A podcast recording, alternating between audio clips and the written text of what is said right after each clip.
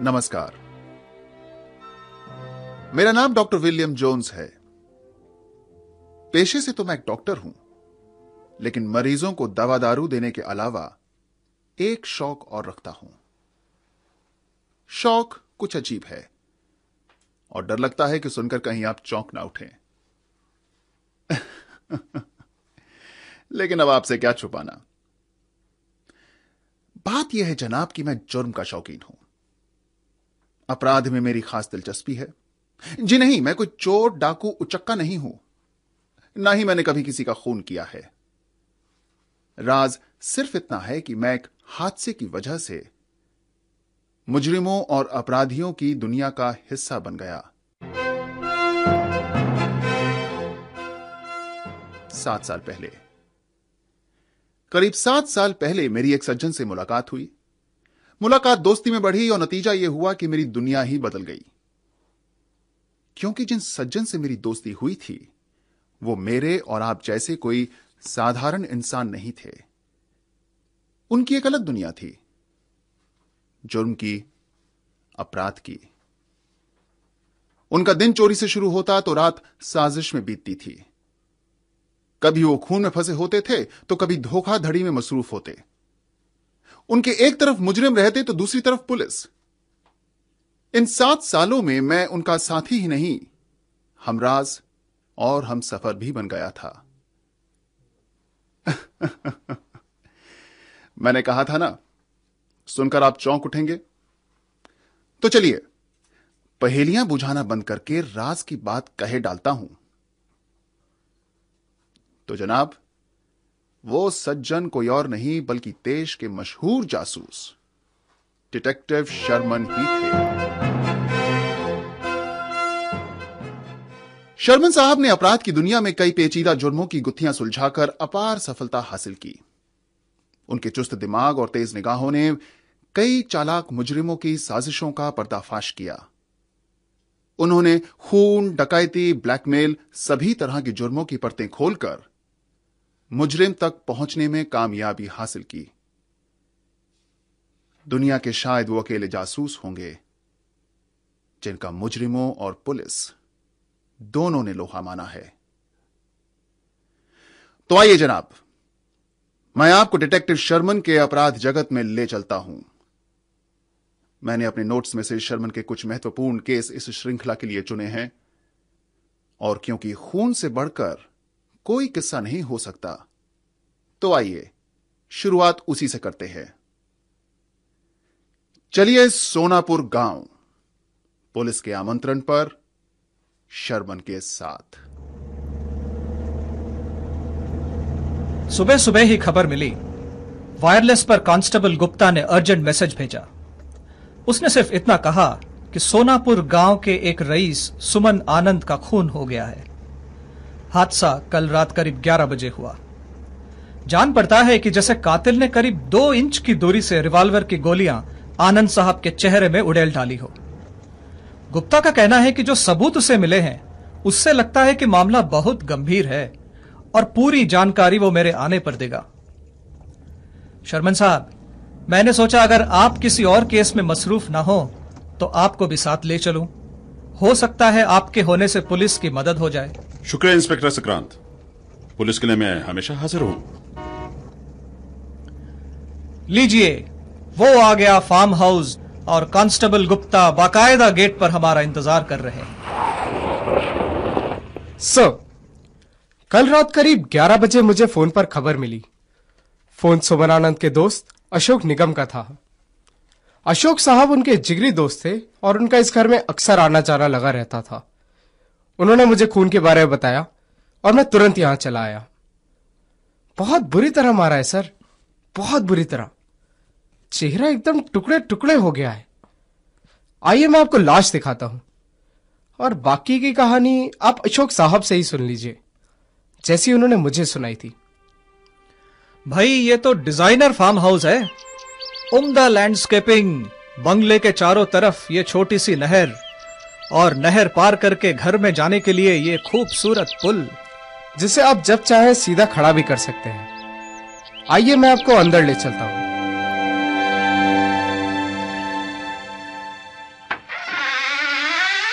लीजिए सर, सुमन आनंद के मित्र अशोक निगम इसी तरफ़ आ रहे हैं। ये है mister Ashok Nigam. Inspector Sakrant detective Sharman और doctor Jones good day everyone आइए ऊपर वारदात के कमरे में चलते हैं। सर खून ऊपर सुमन आनंद के बेडरूम में हुआ है। हमें उनकी लाश बेड पर पड़ी हुई मिली। उनके शरीर पर रात का पहना ड्रेसिंग गाउन था पैरों में चप्पल थी और छाती पर एक रिवॉल्वर रखी हुई थी। यह है वो कमरा। देखिए। लाश पर से कपड़ा हटाइए।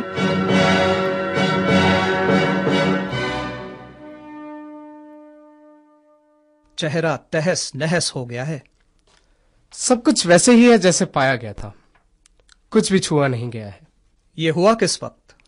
ग्यारह बजने से कुछ देर पहले मैं अपने बेडरूम में बैठा हुआ था कि मैंने गोलियाँ चलने की आवाज़ सुनी। मैं दौड़कर यहाँ आया।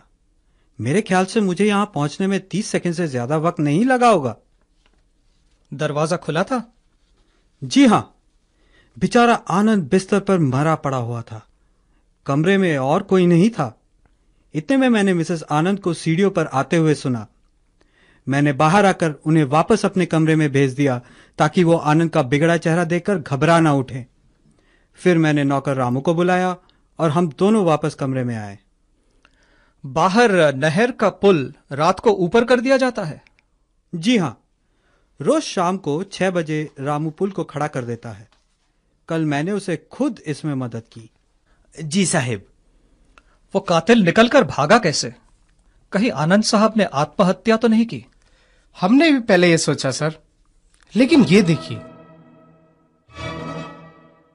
खिड़की पर जूतों के निशान खून में रंगे हुए। खूनी यहाँ से निकल कर गया है। तुम्हारा मतलब वो नहर पैदल पार करके गया? बिल्कुल सर। नहर कहीं भी तीन फुट से गहरी नहीं है। लेकिन अशोक साहब अगर आप खून होने के आधे मिनट में यहाँ पहुँच गए थे तो उस वक्त कातिल नहर में ही होगा। जी इंस्पेक्टर। लेकिन खिड़की पर पर्दा पड़ा हुआ था और उस वक्त मुझे बाहर झांकने का ख्याल ही नहीं आया। तो इसका मतलब कातिल छह बजने से पहले पुल पार करके अंदर आया और इस कमरे में छुपा रहा। रात करीब 11 बजे जब आनंद साहब अंदर आए तो उसने उन पर गोली चलाई। उनके बदन पर अपनी रिवॉल्वर छोड़ खिड़की के रास्ते भाग गया। जाने से पहले एक कार्ड भी छोड़ गया है। कार्ड? जी सिराने पर पिन से टंगा हुआ। कार्ड पर बिच्छू का निशान इसका मतलब? कुछ मालूम नहीं इंस्पेक्टर। लेकिन ऐसा ही एक निशान आनंद साहब की कलाई पर मैं अक्सर देख चुका हूँ। क्या आनंद साहब किसी सीक्रेट सोसाइटी के मेंबर तो नहीं थे? मुझे इस बारे में कोई जानकारी नहीं। मेरी उनसे दोस्ती पिछले पाँच सालों में रही है जब से वो इस गाँव में आए। उससे पहले की उनकी ज़िंदगी के बारे में न उन्होंने कभी कुछ कहा था न मैंने कुछ पूछा था। मैंने भी कई बार बिच्छू का निशान मालिक की कलाई पर देखा है लेकिन कभी पूछने की हिम्मत नहीं की। अरे वो साहब की सोने की अंगूठी ले गया है उनकी शादी की अंगूठी। क्या? जी साहब वो अपनी शादी की अंगूठी बीच वाली उंगली में पहनते थे और उसके ऊपर ये चांदी की अंगूठी। हाँ ये चांदी की अंगूठी तो वैसे ही है लेकिन उसके नीचे वाली सोने की अंगूठी गायब है। तुम्हारा मतलब वो सोने की अंगूठी इस दूसरे अंगूठी के नीचे पहनते थे? जी हमेशा। इसका मतलब कातिल ने पहले चांदी की अंगूठी निकाली फिर सोने वाली निकालकर अपनी जेब में डाली और चांदी की अंगूठी वापस उंगली पर चढ़ाई। मेरे पूरे करियर में ऐसा अजीब काम किसी खूनी ने नहीं किया। शर्मन साहब आप कुछ पूछना चाहेंगे? जी हाँ। अशोक साहब से हम बाद में बातचीत करेंगे। पहले रामू से दो बातें हो जाएँ। Good day mister Ashok. Ramu तुम कब से आनंद साहब के यहाँ काम कर रहे हो? जी पिछले पाँच सालों से। जब से उन्होंने ये कोठी ली। कल रात जब खून हुआ तो तुम गोली चलने की आवाज़ सुनकर इधर आए। नहीं साहब मेरा कमरा पीछे है और वहाँ से इधर की आवाज़ सुनाई नहीं देती। मैं तो सोने की तैयारी कर रहा था कि अशोक साहब ने आकर मुझे ये बुरी खबर सुनाई। अशोक साहब आनंद साहब के पुराने दोस्त हैं? जी साहब बहुत अच्छी दोस्ती थी उनकी। अशोक साहब अक्सर यहाँ आकर कुछ दिन रहते थे। आनंद साहब और उनकी पत्नी के साथ ताश खेला करते थे। रामू जरा यहाँ लाश के करीब आओ। आनंद साहब की दाढ़ पर यह छोटा सा प्लास्टर लगा हुआ है। क्या पहले तुमने देखा था? जी साहेब कल सुबह दाढ़ी बनाते समय उन्हें ये कट लग गया था। क्या उनके बर्ताव में कुछ खास बात महसूस हुई? जी वो परसों दिन में मार्केट गए थे और तभी से कुछ परेशान लग रहे थे। तो इसका मतलब उन्हें किसी बुरी घटना का अंदेशा था। हो सकता है कि किसी सीक्रेट सोसाइटी जिसका चिन्ह बिच्छू है के मेंबर रहे हों। उस सोसाइटी का कोई दुश्मन यहाँ आता है उनका कत्ल करके सोसाइटी का कार्ड यहाँ छोड़ जाता है। जब अखबार में खून के साथ पाए गए कार्ड के बारे में छपेगा तो सोसाइटी वालों को पता चल जाएगा कि बदला ले लिया गया है। बिल्कुल। लेकिन वो साथ में अंगूठी भी ले गया।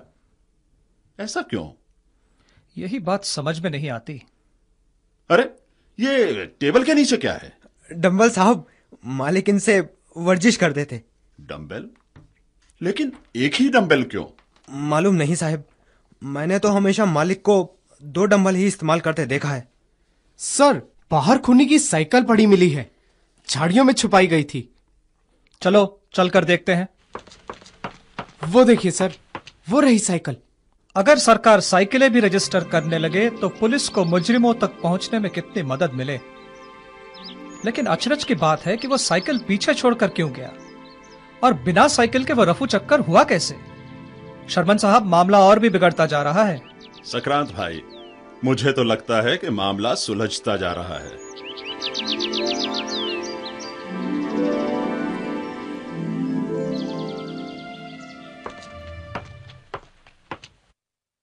क्या आप कुछ पता लगा पाए हैं इंस्पेक्टर साहब? हम पूरी कोशिश कर रहे हैं मिसेस आनंद। आप संतुष्ट रहिए। पैसों की चिंता मत कीजिए। मैं चाहती हूँ कि कोई कसर न छोड़ी जाए। शायद आप हमें कुछ बता पाए जिससे इस केस पर रोशनी पड़े? नहीं। मैं ऐसा कुछ नहीं जानती जो आपको मालूम नहीं। जब मैंने रात को गोली चलने की आवाज़ सुनी तो मैं दौड़ी आई। लेकिन अशोक ने मुझे वापस भेज दिया ताकि मैं उन्हें उस हालत में ना देख सकूँ। अपने मरहूम शोहर को आप कब से जानती थी? करीब पाँच साल पहले से जब हमारी शादी हुई। इससे पहले वो बिहार में थे जहाँ उनकी पहली पत्नी का देहांत हो गया था। क्या आपने ऐसा कुछ सुना था जो बिहार में हुआ हो और जिससे आपके पति को खतरा हो? हाँ। मुझे हमेशा लगता था कि उनके सर पर कोई अनजान खतरा है लेकिन वो कभी इस बारे में मुझसे बात नहीं करते थे। शायद इसलिए कि मैं फ़िक्र करने लगूँगी। फिर आपको इस अनजान खतरे का एहसास कैसे हुआ? दुनिया में ऐसा कोई पति है जो कोई राज अपनी पत्नी से छुपा सके? खासकर वो जो उसे प्रेम करती हो। मुझे एहसास हुआ उनकी अपनी पुरानी ज़िंदगी की बातें छुपाने से। मुझे एहसास हुआ उनकी सावधानी बरतने की आदत से। मुझे एहसास हुआ उनके होठों से अचानक निकले कुछ शब्दों से। मुझे एहसास हुआ अजनबियों को उनके अजीब तरीके से देखने से। मुझे यकीन था कि कोई ताकतवर दुश्मन उनके पीछे पड़े हैं। और वो हमेशा किसी अनजान खतरे से जूझने को होशियार रहते थे। वो अल्फाज जो उनके मुँह से निकले क्या आपको याद है? मौत की घाटी वो कहते थे। मैं मौत की घाटी से निकल कर आया हूँ लेकिन लगता है कि वो अब भी मेरे चारों ओर मंडरा रही है। मैं कुछ पूछती थी तो उनका चेहरा पत्थर हो जाता था। वो कहते थे जो भी हो उस घाटी की छाया तुम पर नहीं पड़ने दूँगा। एक आखिरी सवाल। जब आपकी शादी हुई तो उससे पहले आप दोनों में प्रेम हुआ? जी हाँ प्रेम हुआ। हमेशा होता है। उस वक्त आपका कोई और प्रेमी तो नहीं था? नहीं मैं किसी बंधन में नहीं थी। आपके पति की वेडिंग रिंग गायब है। खून का इस बात से कोई रिश्ता हो सकता है? हाँ, मुझे आ, खुद समझ में नहीं आ रहा है। बहुत अजीब बात है। बहुत बहुत शुक्रिया मिसेस आनंद। कृपया जरा रामू को अंदर भेज देंगी। जी। खूबसूरत औरत है। बहुत सुंदर। और हमारे अशोक साहब भी कम आकर्षक नहीं है। शादी की अंगूठी गायब होने का कारण सोचता हूँ तो लगता है जी कोई सेवा मालिक? रामू कल रात अशोक साहब ने पाँवों में क्या पहना हुआ था? जी उनके काले जूते साहब। वो इस वक्त कहाँ हैं? जी बाथरूम में है। उनके और मेरे जूतों के तलवों में खून लग गया था इसलिए धोने छोड़ाया था। वो जूते लेके वारदात के कमरे में पहुंचो। जी। ये लीजिए साहब आनंद साहब के जूते। यहाँ खिड़की के पास ले आओ। शुक्रिया रामू। अब मैं इन जूतों को खिड़की पर ये खून के लगे निशानों पर आहिस्ता से रखता हूँ। शर्मन साहब ये तो बराबर मैच करते हैं। तो अशोक साहब ने जानबूझकर यह निशान खिड़की पर लगाए पुलिस को गुमराह करने के लिए। अरे ये क्या? बाहर लॉन में देखिए। श्रीमती आनंद अशोक निगम के साथ खुशी खुशी बात करते हुए विश्वास नहीं होता। झूठ! एकदम झूठ। अशोक साहब की कहानी में कुछ सच्चाई नहीं। और चूँकि श्रीमती आनंद भी वही कहानी दोहरा रही हैं इसका मतलब वो भी झूठ बोल रही हैं। यानी दोनों इस खेल में मिले हुए हैं और कोई षड्यंत्र रच रहे हैं। झूठ? ये तुम कैसे कह सकते हो शर्मन? सिर्फ़ उन दोनों को इकट्ठा देखकर? सिर्फ़ उन दोनों को इकट्ठा देखकर ही नहीं। हालाँकि वो बहुत ही कठोर दिल औरत होगी जो अपने पति की मौत के समय उससे दूर रह पाती है और अगले ही दिन उनके दोस्त के साथ हंसती खेलती पाई जाती है। बल्कि इस बात से कि उनकी कहानी में वक्त का अंदाज़ा एकदम गलत है। मैं ये मानने के लिए हरगिज तैयार नहीं कि कातिल ने गोली चलाने के बाद 30 सेकंड में अशोक साहब के वहाँ पहुँचने से पहले मृत शरीर की उंगली से दो अंगूठियाँ निकाली हो, फिर एक वापस पहनाई हो, सिरहाने पर अपनी सोसाइटी का कार्ड एक पिन के द्वारा लगाया हो और वहाँ से रफू चक्कर हो गया हो। और जब हम देख चुके हैं कि खिड़की पर जूते के निशान अशोक निगम ने खुद लगाए हैं तो यह साफ़ हो जाता है कि उनकी कहानी हकीकत नहीं बल्कि एक षड्यंत्र है। तो तुम्हारा मतलब खून 11 बजे नहीं जैसा कि अशोक का कहना है बल्कि उससे पहले हुआ? बिल्कुल। और खून होने से नौकर रामू को जगाने तक क्या हुआ? यह सिर्फ़ अशोक और श्रीमती आनंद जानते हैं। वो दोनों इस खेल में साथी हैं। लेकिन एक बात अजीब है। अगर वो एक अवैध प्रेम के बंधन में हैं तो वो मृत आनंद की शादी की अंगूठी निकालकर इस बात की ओर इशारा क्यों करेंगे? दूसरे, उन्हें इस बात का यकीन कैसे था कि गोली की आवाज़ सुनकर नौकर दौड़ा चला नहीं आएगा? तीसरे, जो झाड़ियों में साइकिल पड़ी मिली है, वो किसकी है? सर सर, केस सॉल्व हो गया, सर। अशोक निगम आनंद साहब के कातिल नहीं है। खून बाहर के किसी आदमी ने ही किया है। क्योंकि हमें पता चला है कि वो साइकिल जो झाड़ियों में मिली थी एक बिहारी आदमी की है जो दो दिन से होटल सुल्तान में रह रहा था। उसे कल दिन में पास वाले चाय वाले ने भी इस घर के आसपास देखा है। होटल के मालिक और चाय वाला दोनों ने वो साइकिल पहचान ली है। हो ना हो आनंद साहब का कातिल वही है और उसका मकसद पुरानी दुश्मनी है। उस आदमी का हुलिया? जी साहब। उम्र करीब पचास साल भूरे बालों मूछे कद पाँच फुट नौ इंच खुंखार चेहरा। मैंने वायरलेस पर सभी कांस्टेबल्स को इन्फॉर्म कर दिया है। खुंखार चेहरे के अलावा सारा विवरण मरहूम आनंद से मेल खाता है। वो भी पचास साल के थे कद पाँच फुट और नौ इंच था और भूरे बाल व मूछे थी। खैर और कुछ? जी नीली पतलून और पीली कमीज पहने हुए था। होटल के स्टाफ का कहना है कि उसकी बोलचाल से इस बात का कोई शक नहीं कि वह बिहार से था।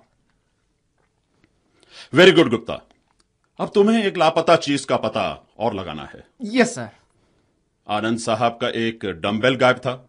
उसका क्या हुआ? डम डम्बेल सर हाँ।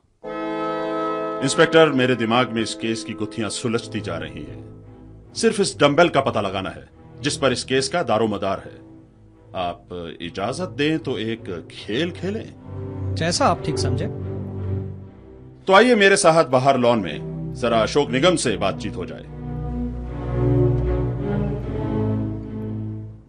अशोक जी अच्छा हुआ आप मिल गए। हम लोग आपसे ही मिलने जा रहे थे। हाँ जी कहिए। अशोक जी हमें म्यूनिसपैलिटी वालों से नोटिस मिला है कि आपके फार्म हाउस की नहर का पानी बहुत गंदा हो गया है। इससे बीमारी फैलने का खतरा है। इसलिए कल सुबह उनके आदमी आकर नहर का पानी खाली कर देंगे। आपको आपत्ति तो नहीं? नहीं हमें कोई एतराज़ नहीं। शर्मन साहब नाटकबाजी में आपका मुकाबला नहीं।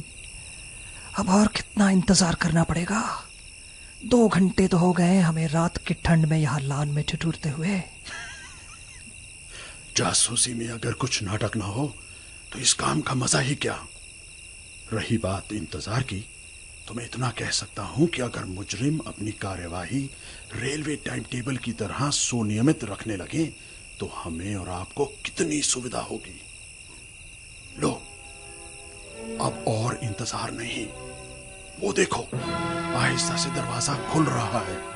भीतर से रोशनी दिख रही है। और एक आदमी की रूपरेखा बाहर आती हुई। टॉर्च की रोशनी में राह टटोलते हुए नहर की तरफ़ जाती हुई। अरे ये तो हमारे जाने पहचाने अशोक निगम है। लेकिन ये क्या? रात के इस वक्त में फिशिंग रॉड से नहर में मछली पकड़ने की क्या सूची? लगता है उन्हें कुछ मिल गया है पानी में और रॉड के हुक से उन्होंने बाहर निकाल लिया है। ये है क्या? कपड़े का थैला? अब इंस्पेक्टर दबोच लो। बच के कहा जा सकते हैं मिस्टर अशोक? और ये जो थैला आपने पानी से निकाला है मेरे हवाले कर दीजिए। आइए अशोक साहब बाकी बातें अंदर करते हैं। बाहर बहुत सर्दी है। चलिए फिर से वारदात के कमरे में चलते हैं जहाँ सुमन आनंद की लाश हमारा इंतज़ार कर रही है। मैंने कहा था ना इंस्पेक्टर कि इस केस का दारोमदार उस लापता डम्बेल पर टिका है? क्योंकि अगर कोई भारी वस्तु गायब हो और पास में पानी मौजूद हो तो यह पूछना मुश्किल नहीं कि उस वजनी चीज़ से पानी में कुछ डुबाया गया है। लेकिन वो क्या डुबाया गया है और किसने डुबाया है यह पता लगाने के लिए मुझे यह नाटक खेलना पड़ा। नहर खाली करने की धमकी देने से हुआ यह कि जिसने भी वो वस्तु पानी में डुबाई थी, वो रात के अंधेरे में उसे निकालने ज़रूर आएगा। इंस्पेक्टर अब इस बंडल को खोला जाए तो जिस राज की हमें तलाश थी वो सामने आ जाएगा। अगर मेरा अंदाज़ा सही है तो इसमें आपको एक पीली कमीज और एक नीली पतलून मिलेगी। आपका कहना सही निकला शर्मन साहब। वाकई ही इसमें पीली कमीज और एक नीली पतलून निकली। अशोक साहब आपका खेल खत्म। अब जो कहना है कह दीजिए। आप जब इतना सब जानते हैं शर्मन साहब तो बाकी भी बता दीजिए। हम्म अगर ज़रूरत पड़ी तो ज़रूर बताऊँगा। लेकिन मेरी इच्छा है कि अपना राज आप खुद ही बताएँ। अगर यहाँ कोई राज है तो वो मेरा नहीं है और वो मेरे मुँह से नहीं निकलेगा। अगर आपकी यही मर्ज़ी है तो हमें आपको तुरंत गिरफ्तारी में लेना पड़ेगा। आप जो चाहे कर सकते हैं। बस। तुम बहुत कुछ अपने सर ले चुके हो अशोक।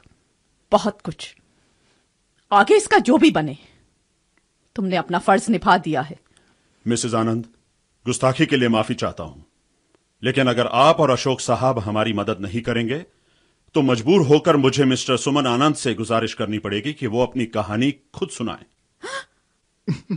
शर्मन अगर तुम हमें ये कहानी सुमन आनंद के मुँह से सुनाना चाहते हो तो तुम्हें उसकी लाश में भी जान फूकनी पड़ेगी।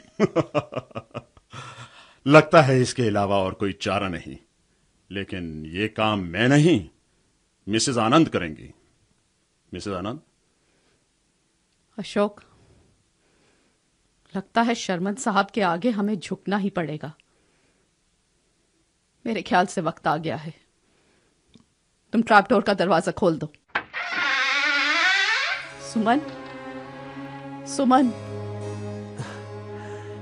शालिनी। Welcome mister Anand.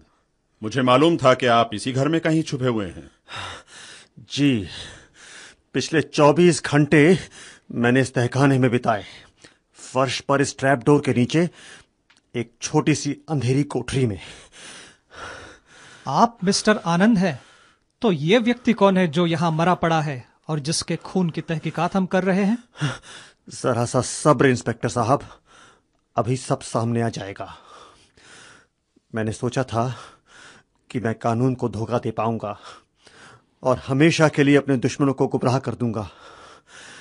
लेकिन लेकिन शर्मन साहब का इरादा कुछ और ही था। और अब मैं आपके समक्ष हूँ। हम सब आपकी कहानी सुनने के लिए बेचैन हैं। जी हाँ इंस्पेक्टर साहब। मेरी कहानी कल रात से नहीं बल्कि करीब बीस साल पहले से आरंभ होती है। मैं मैं एक शरीफ आदमी था। शर्म की बात है कि मैं किन्हीं कारणों से एक मुजरिमों के दल में फंस गया था। बिच्छू नाम था उस दल का, और उन्होंने बिहार की घाटियों में आतंक फैला रखा था, जिससे वहाँ के निवासी उसे मौत की घाटी के नाम से बुलाने लगे थे। उस दल की एक खास पहचान थी। ये ये बिच्छू का निशान। जो हर सदस्य की बाई कलाई पर अंकित किया जाता था। मैंने भी उस दल के साथ कई अपराध किए। खून, डकैती, अपहरण। लेकिन लेकिन एक दिन मैं उस गुनाह की ज़िंदगी से तंग आकर भाग निकला। मुझे ये मालूम नहीं था कि मौत की घाटी के बिच्छू मुझे कहीं भी चैन से जीने नहीं देंगे। मैं जहाँ भी गया, कलकत्ता, आसाम, भोपाल, वो मेरे पीछे पड़े रहे। उन्हें डर था कि मैं कभी पुलिस को उनके बारे में जानकारी ना दे दूँ। आखिरकार मैंने यहाँ आकर पनाह ली, शादी की। लेकिन लेकिन अपनी पत्नी को कुछ नहीं बताया। पर हर वक्त मुझे किसी अनहोनी का अंदेशा लगा रहता था। मुझे यह आशंका थी कि वो अभी भी मेरे पीछे पड़े हुए हैं। दो दिन पहले जब मैं मार्केट गया तो मुझे एक जाना पहचाना चेहरा नज़र आया। ये था मौत की घाटी के मेरे एक खूंखार साथी, ब्रह्म प्रकाश का। वो एक हरी साइकिल पर बैठा, बाज़ार में इधर उधर घूम रहा था। मुझे शक हुआ कि वो मुझसे बदला लेने यहाँ आया है। मैं सावधानी बरतने लगा। कल रात, जब मैं सोने से पहले इस कमरे की बत्ती बुझाने के लिए आया तो मुझे किसी गुप्त खतरे का एहसास हुआ। इतने में मैंने पर्दे के पीछे खड़े एक आदमी के पैर देखे। एक पल के लिए तो मेरे हाथ पाँव सुन्न हो गए। इससे पहले कि मैं कुछ सोचता पर्दे के पीछे से मैंने ब्रह्म प्रकाश को बेरी और लपकते देखा। उसके हाथ में खंजर और आँखों में खून। मैं दुबका और ब्रह्म प्रकाश पीछे टेबल लैंप पर जा गिरा। उसका खंजर उसके हाथ से छूट गया। मैंने उसे दबोचने की कोशिश की लेकिन उसने अपनी रिवॉल्वर निकाल ली थी। मैंने उससे रिवॉल्वर छीनने की कोशिश की। हाथापाई में रिवॉल्वर चल गई और, और गोली सीधा उसके चेहरे में घुस गई। इतने ज़ोर से कि वो क्षण भर में ढेर हो गया। उसका चेहरा उसका चेहरा एकदम बिगड़ चुका था। मैं सोच ही रहा था कि आगे क्या करूँ, कि अशोक और मेरी बीवी दौड़ते हुए कमरे में पहुँच गए। उन्होंने ब्रह्म प्रकाश का मरा हुआ शरीर देखा तो उन्हें कुछ समझ में नहीं आया। मैंने जल्दी से उन्हें समझाया कि मामला क्या है। इतने में मुझे एक ज़बरदस्त आइडिया आया। इतना ज़बरदस्त कि अपने दिमाग की काबिलियत पर मुझे खुद बहुत खुशी हुई। ब्रह्म प्रकाश की उम्र और कद मेरे जितना था। उसकी भी भूरी मूछे और भूरे बाल थे और उसकी कलाई पर भी बिच्छू का निशान था।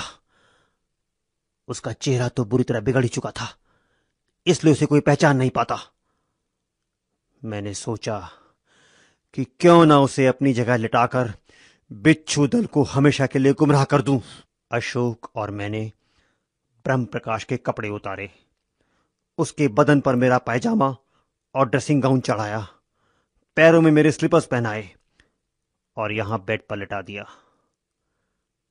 ब्रह्म प्रकाश की जेब से बिच्छू का कार्ड मिला। उसे सिरहाने पर पिन से लगा दिया। और और पुलिस को गुमराह करने के लिए अशोक ने विंडो सिल पर खून से रंगे जूतों के निशान लगा दिए। मुझे लगा कि ये प्लान लाजवाब है। दल वालों को खबर मिलेगी कि आनंद मारा गया है। मैं कुछ दिन ठहकाने में छुपकर पुलिस की तहकीकात ठंडी होने पर अपनी पत्नी के साथ यहाँ से फरार हो जाऊँगा। नाटक पूरा करने के लिए मैंने अपनी अंगूठियाँ भी उसे पहनानी चाहिए।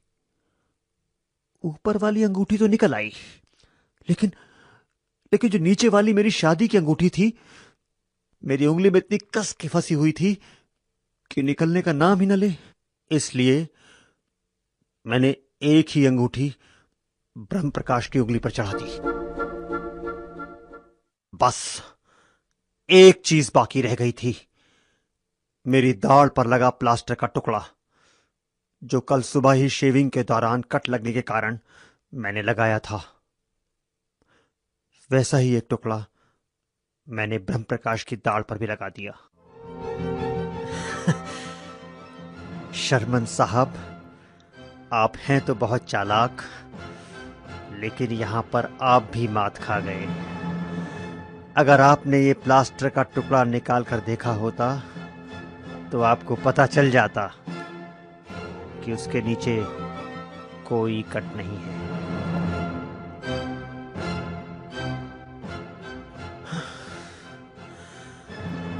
तो ये थी मेरी कहानी, इंस्पेक्टर साहब। मौत की घाटी के बिच्छुओं ने आखिर मुझे डंक ही लिया। चलिए, मैं आपके साथ चलने को तैयार हूँ।